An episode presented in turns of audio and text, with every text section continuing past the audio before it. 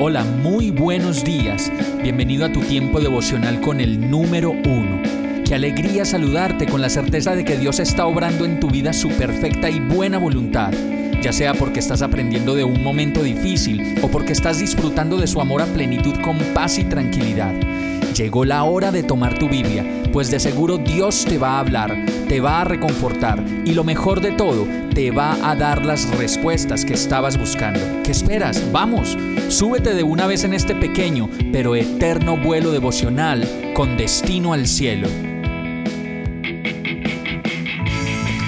Y el mensaje de hoy se llama ¿De dónde? Salmo 121.5 dice, El Señor es quien te cuida el Señor es tu sombra protectora. ¿Cómo deseamos que los ciegos vean, que los cojos puedan caminar y que los pobres por fin tengan más que suficiente para comer y un lugar también digno donde vivir?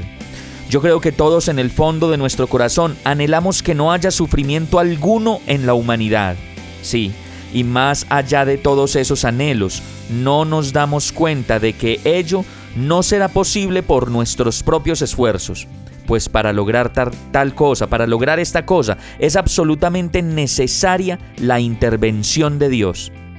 Creo que en eso radica principalmente el sufrimiento en la humanidad, en nuestra falta de conocimiento de Dios y en la necesidad de aprender sus principios de tal manera que nos ayuden a sostener nuestra humanidad, que en la mayoría de los casos es tan difícil de llevar.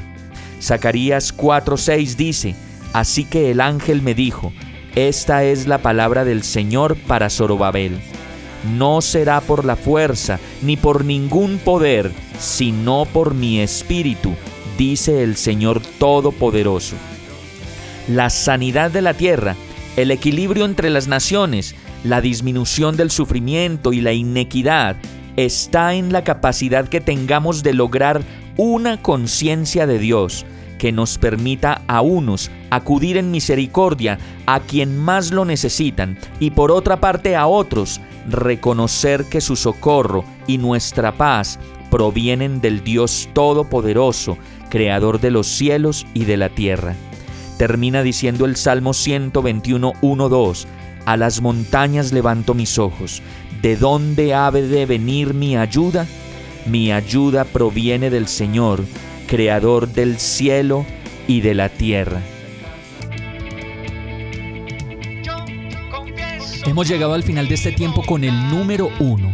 No te detengas, sigue meditando durante todo tu día en Dios, descansa en Él, suelta los remos y déjate llevar por el viento suave y apacible de su Santo Espíritu. Solo compártelo con quien lo necesite y ames Hoy, de la mano de Dios, todo será un gran día. Para más información visita nuestra página www.iglesiabierta.com o llámanos al 313-334-0116. Oramos y rogamos para que cada día te enamores más de Dios y para que no pares de pasar todo tu tiempo con el número uno